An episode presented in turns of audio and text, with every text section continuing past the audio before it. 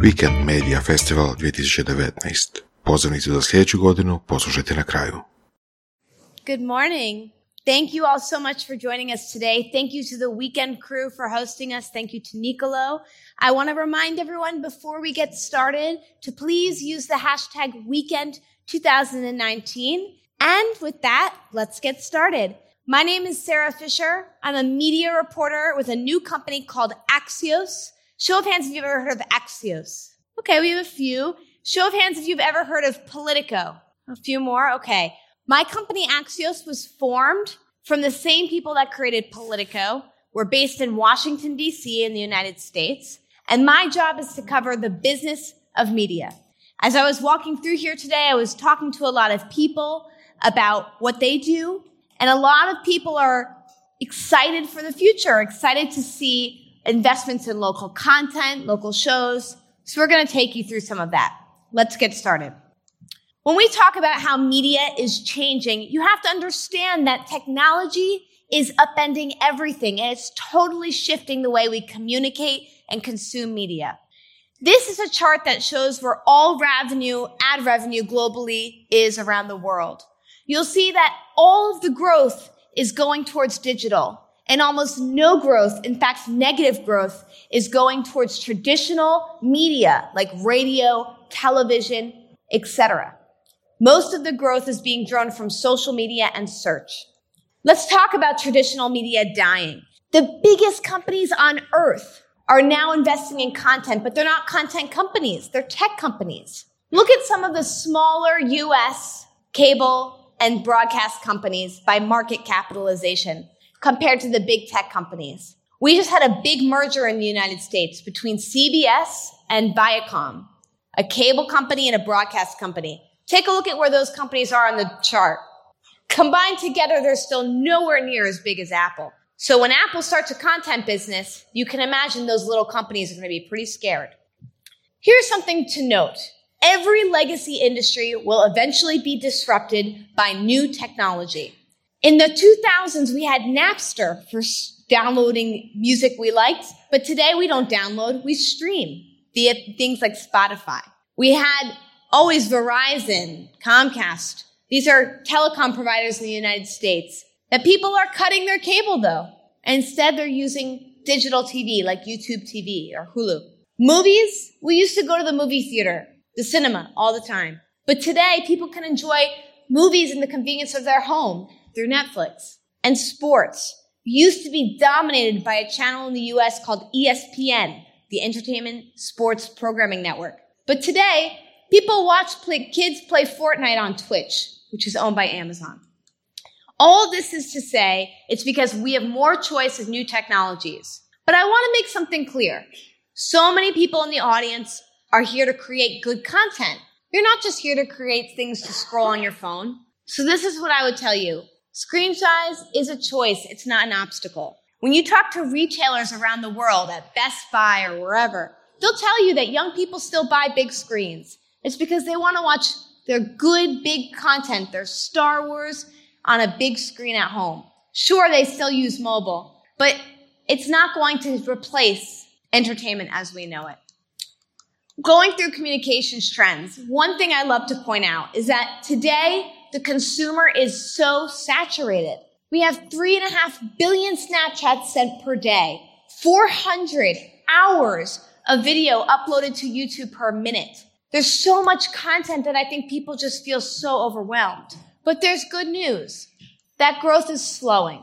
The point of saturation will not last forever, simply because the internet and connectivity, at least until we get to 5G, is still a pretty concrete thing, and it's a finite thing. When we take a look at other trends in communication, this is important to understand where entertainment and media is going. A big one is the rise of ephemeral communication. How many of you use Instagram? Almost everybody, right? How many of you use Instagram stories? That's what I mean by the rise of ephemeral communication.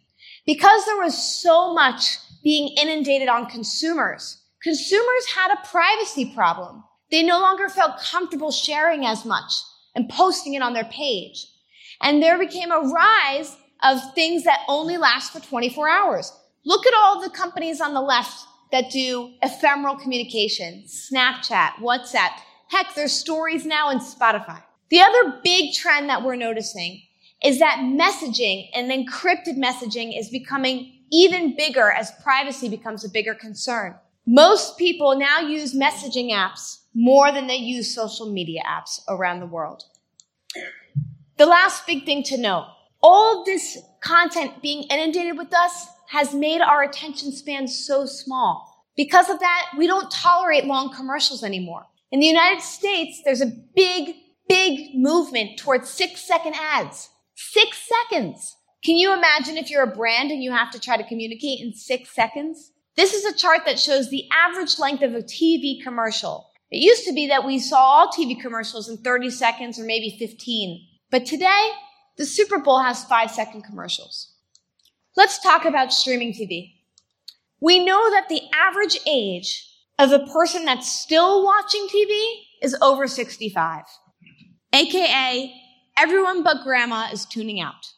We also know that the primary way people who are under 45 today watch TV via streaming, and that's both on demand and live TV. Well, that matters because so many of the rights for great quality programming have not yet been decided how they're going to be distributed in streaming. And that's something we're going to talk about. But there's something you should know.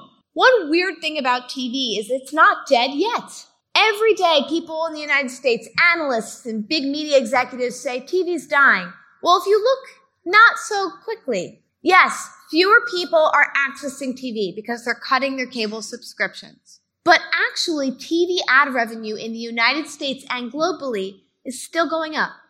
And the reason is because of this. The same thing happened in the newspaper industry. When fewer people subscribe, the media companies charge more for ads. The rates go up.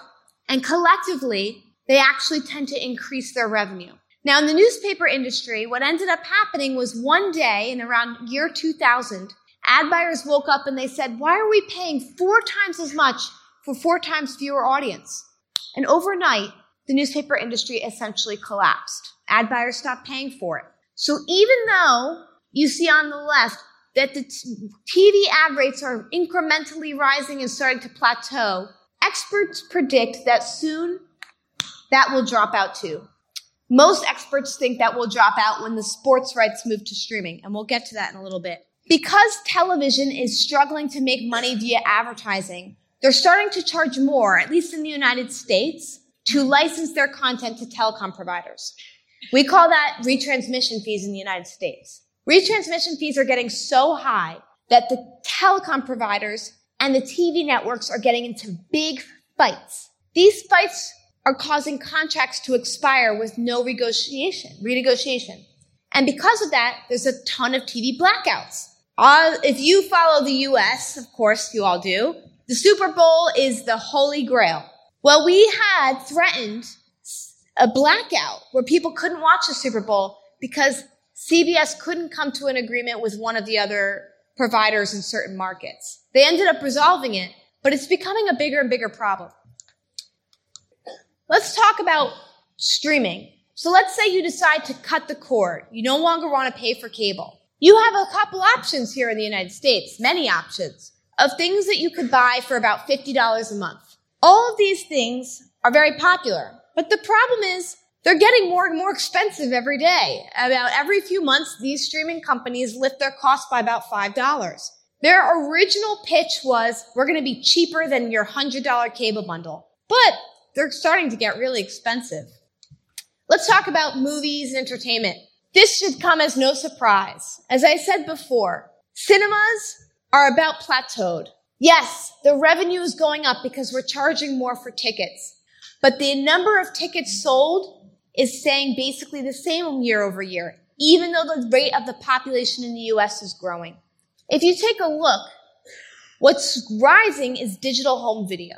It's people watching movies on things like Netflix or Amazon Prime. What's Decreasing is physical home video. DVR is no longer a business that people viably get into.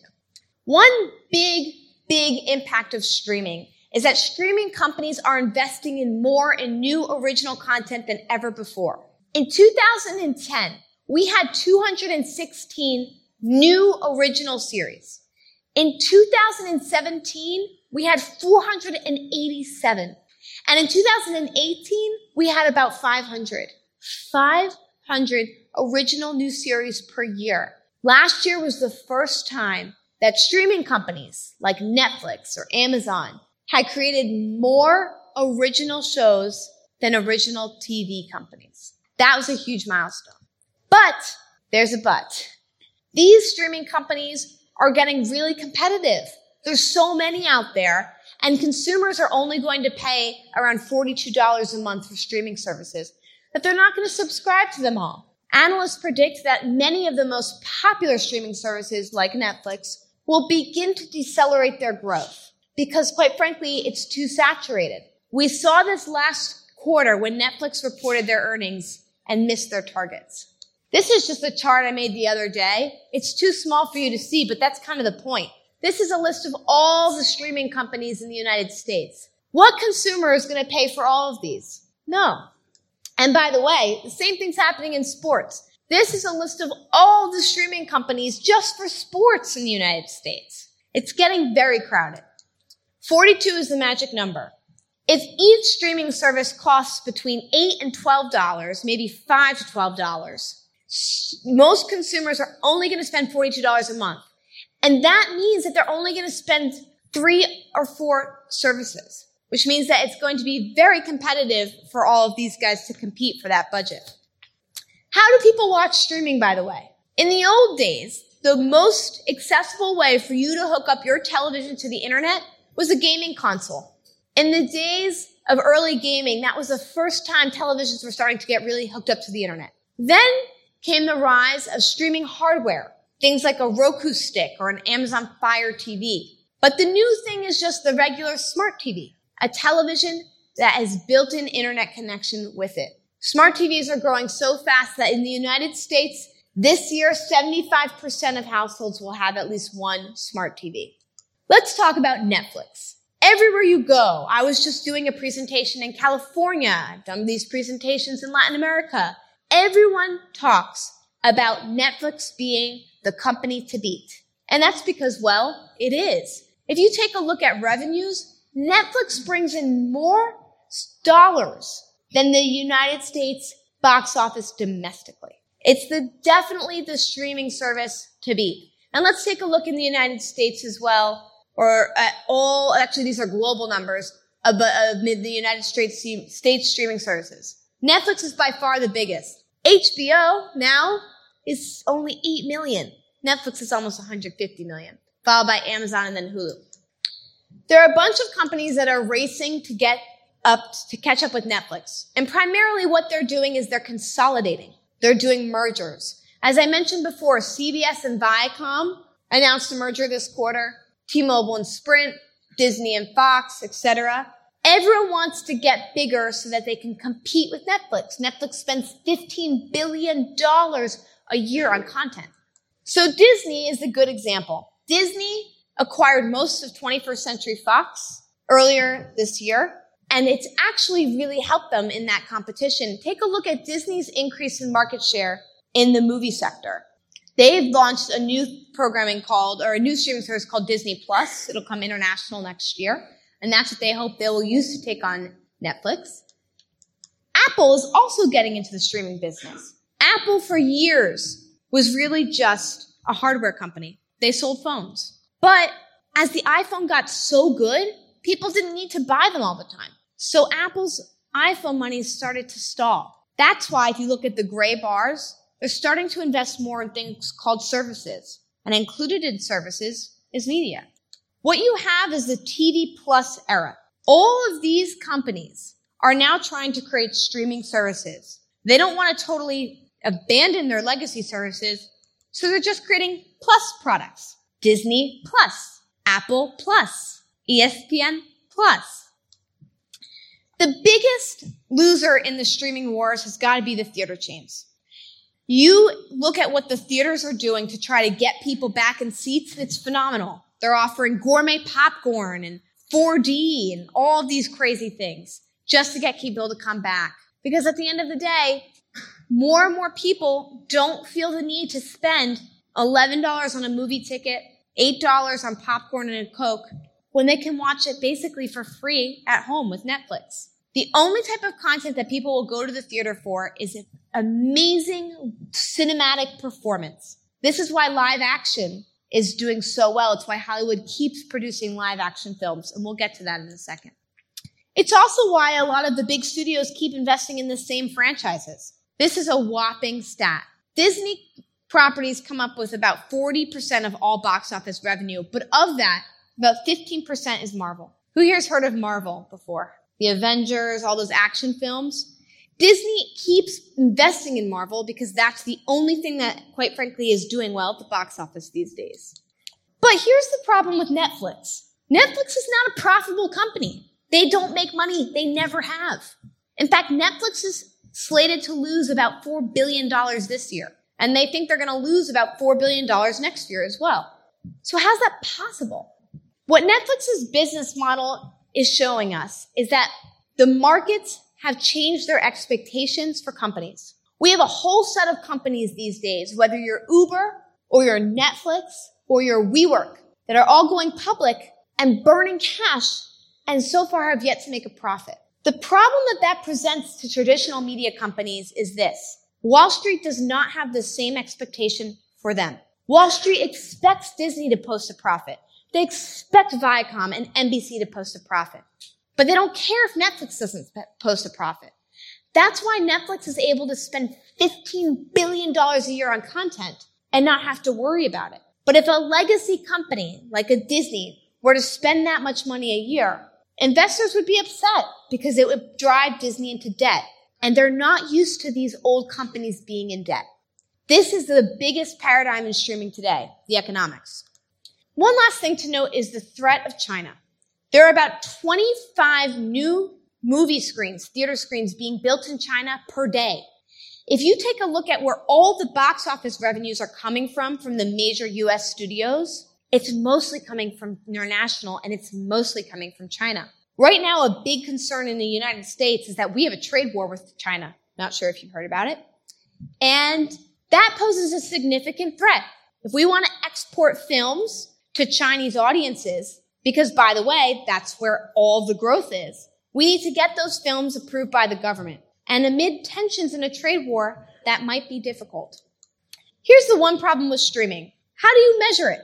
In traditional television, we have a service called Nielsen in the United States that tells us how many views a television program or a radio program got. But in streaming, we don't have that kind of metric. We have a lot of different companies that are trying to come up with it, we have companies like Netflix saying, hey, this is how many we think saw our content.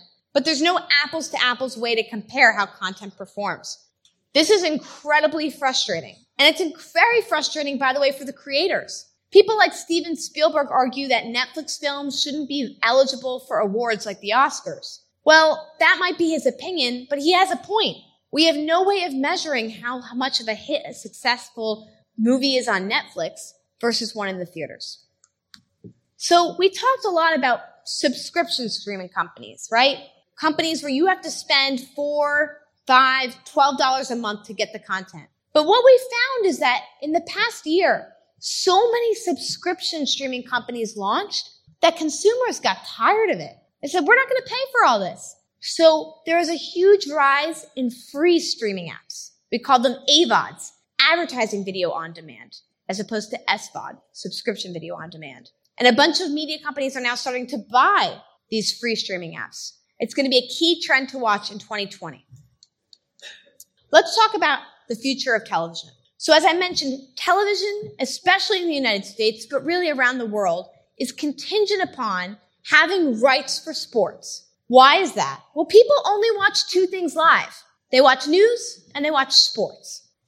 But here's what's happening. In the next five years, all the major sports leagues, not just in the US, but around the world, are going to have to reevaluate where they put their rights. Should the NFL give CBS their rights? Should they give them to Netflix or, you know, YouTube instead?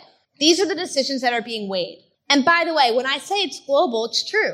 Cricket League in India gave their rights to Hotstar, which is a streaming platform that's now owned by Disney They didn't give their rights to a television broadcaster. What we're looking to find out is this. When all of the sports rights move over to streaming, what happens to linear TV? Most analysts think it's about done. One quick thing to note, you can't talk about streaming in sports without noting the rise of esports. Esports are exploding around the world, particularly in China, in Korea, and in the United States. And they're getting so big that we have designated streaming platforms just for esports, like Twitch and Caffeine. If we want to, I'm going to fast forward to Hollywood trends since we're still talking about movies a little bit. So if you go to Hollywood these days, everyone will tell you there's a lot of standoffs between the media companies and the talent agents. So many digital media companies, as you can see, just over the past two years, are unionizing. There's a lot of fights going on. It's causing a lot of disrupt in Hollywood right now and a lot of delay, but I'm noting it for you because it's the biggest story in Hollywood right now. The other thing to note is what I was telling you before, the rise of action films. It used to be that the majority of stuff at the box office just 20 years ago, 30 years ago, was dramas and thrillers, romantic comedies. But today, action and adventure is all you're going to see in the theater. And that's because that's what's selling out tickets. You don't need to go to a theater to see two people fall in love, but you do need to go to a theater to watch a big monster destroy a city. A couple other things to note. When you go to the Oscars or you watch the Oscars and you see some of these big blockbuster films, a lot of those films already made the most amount of money they're already going to make, regardless of whether or not they won. That's kind of how the award season works in the United States. Most films make all of their money before they're nominated. This is a big trend in the United States. Almost every single award show has turned into political theater, where there's, you know, activism and people talking about politics when accepting their awards. I think this is a trend that's here to stay in Hollywood. Let's go back quickly because we have a little bit more time on some of the communication trends that I was talking about. When we think about advertising and media around the world, it's important to remember this. The US is so massive that it really engulfs everything else in terms of advertising spend. This is a chart that shows advertising growth over the next four years. But if you were to look at what spend looks like today, it looks like this. $200 billion is spent on advertising in the United States. The next biggest country is China, and it's 85 billion. The third biggest is Japan, and it's 35 billion. There's so much money being poured into ad supported media in the United States. And that's why for a long time, US media was exported as a good around the world. You could access US shows and US movies everywhere. However, as you know in this conference and as we've talked about earlier, there's definitely a rise in localized content where a lot of the big streaming providers that are global are investing in local production. And that might cause these numbers to shift.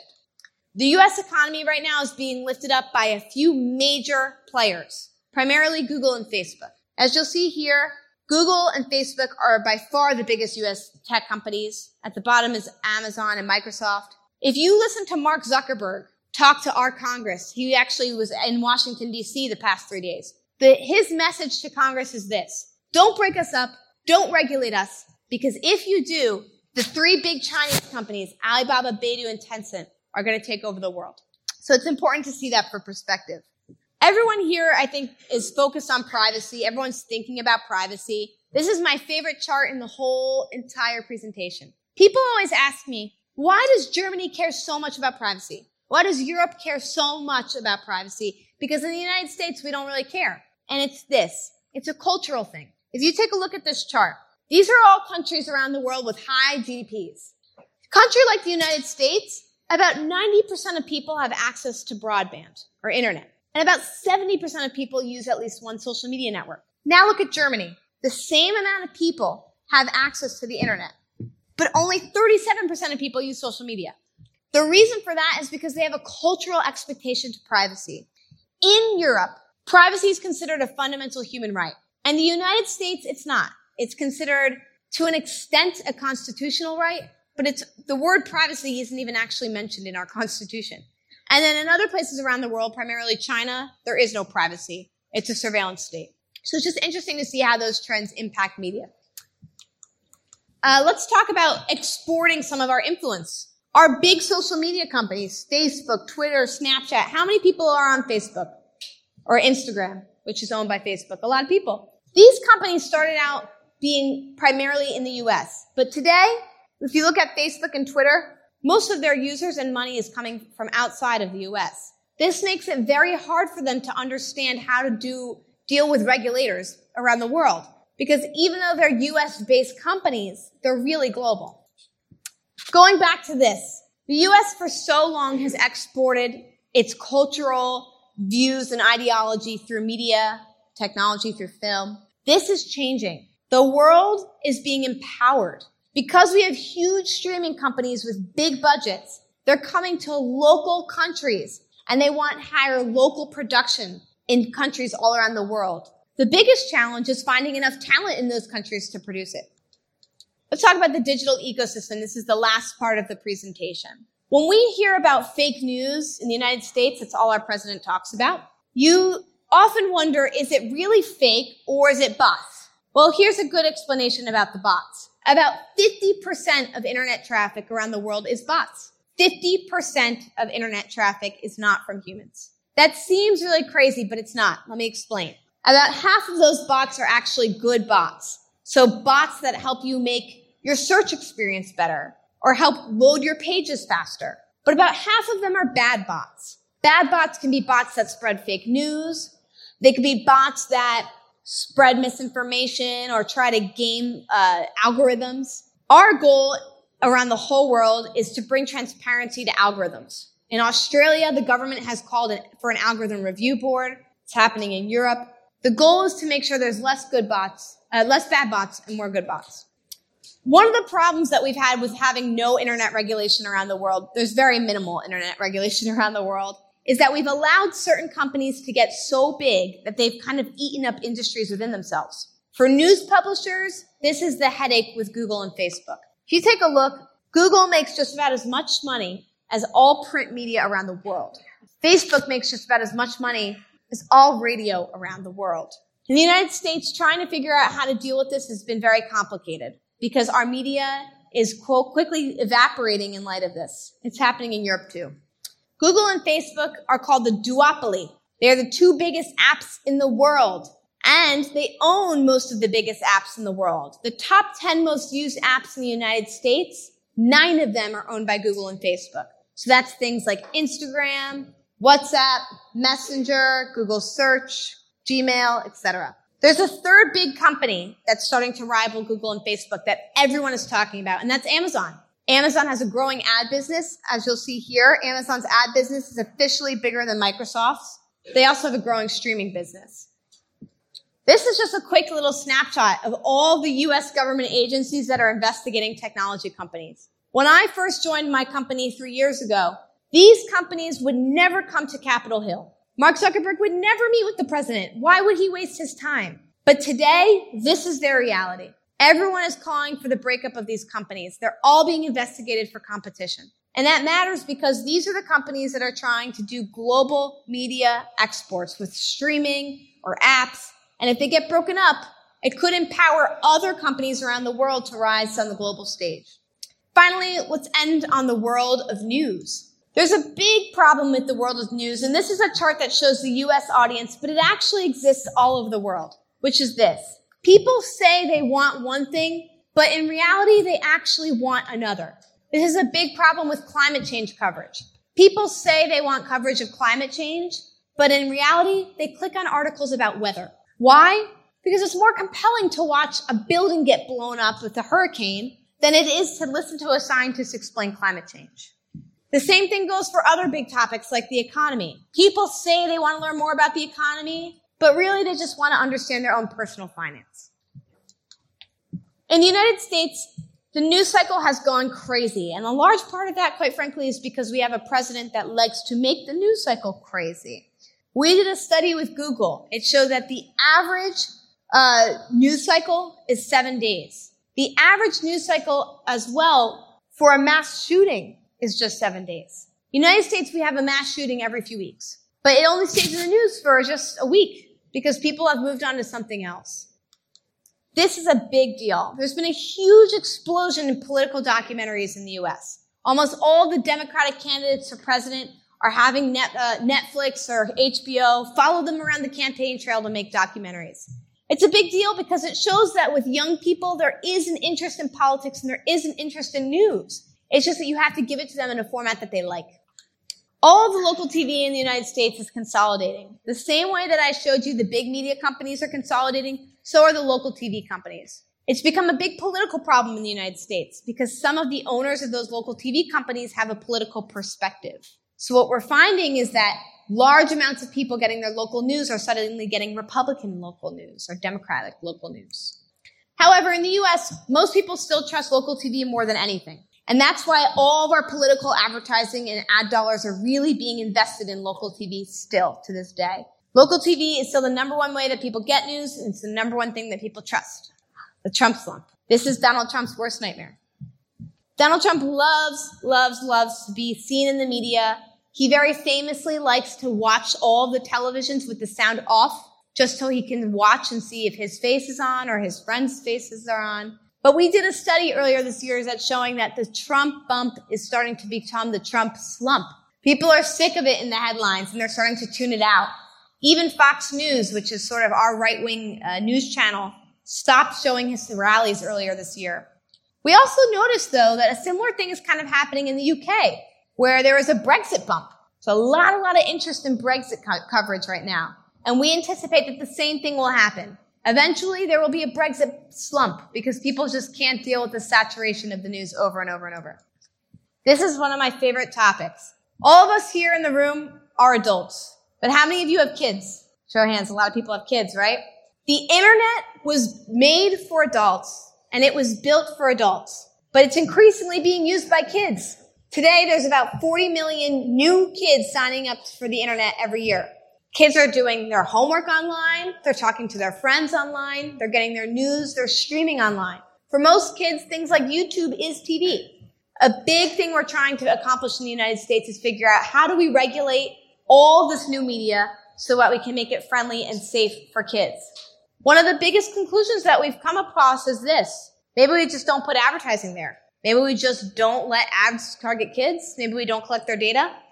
Not sure if you saw, but YouTube, which is owned by Google, said that they're no longer going to have ad targeting for kids. In the next few years, we expect more ad dollars to move away from channels like YouTube online to more compliant, friendly kids channels made specifically for kids. Uh, that's all I have for my presentation. We have about eight minutes left if we want to do any audience Q&A. If anyone has any questions, let me know. Is that it? Any audience questions? All right. Well, I guess that is the end then. Well, I'm going to leave you all with a seven minutes short. Thank you all.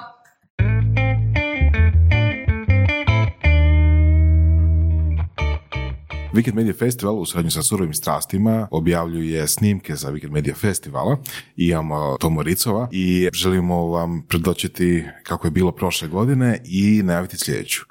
Ako možeš par rečenica reći o VMF-u prošle godine. Prošle godine po meni je bio najbolji, zapravo to kažem za svaki ovaj sljedeći, uvijek se još više nešto sve posloži kad su bila stvarno odlična predavanja, prezentacije i, i sav program je bio po meni toliko savršeno napravljen da ja evo prvi put nisam imao apsolutno ni jednu kritiku. Da li se radilo o nekakvom stanju glazbene industrije u regiji gdje smo imali te od Severine do, do predavanja o, o nekakvim ono, ženama u biznisu, po meni je sve bilo top i sljedeću godinu kako sad stvari stoje bit će još ono programa koji će zadovoljiti apsolutno sve od ljude koji žele točno naučiti nešto o najnovijem trendu u digitalnom marketingu do toga koji ima nekakvu projekciju poslovanja u regiji, sve se može čuti. Uh, intervju sa Tomom možete poslušati u našem podcastu, našem epizodi podcasta i vidimo se na VMF-u 2020.